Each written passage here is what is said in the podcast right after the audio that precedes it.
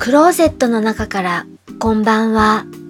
今日はにせんじゅうはちねんにがつじゅうはちにち日曜日、時刻はにじゅうじよんじゅうごふんを過ぎました。外の気温はマイナスじゅうにど、お天気は晴れ。昨日更新したゆいろくポッドキャストでも話題にしていた ごてんいちチャンネルでドラマや映画を見ました。迫力があります。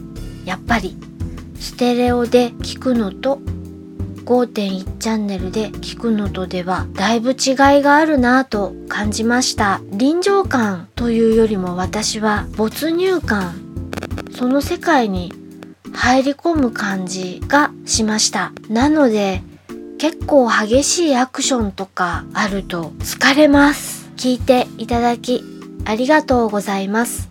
北海道夕張からお話はゆいまるでした。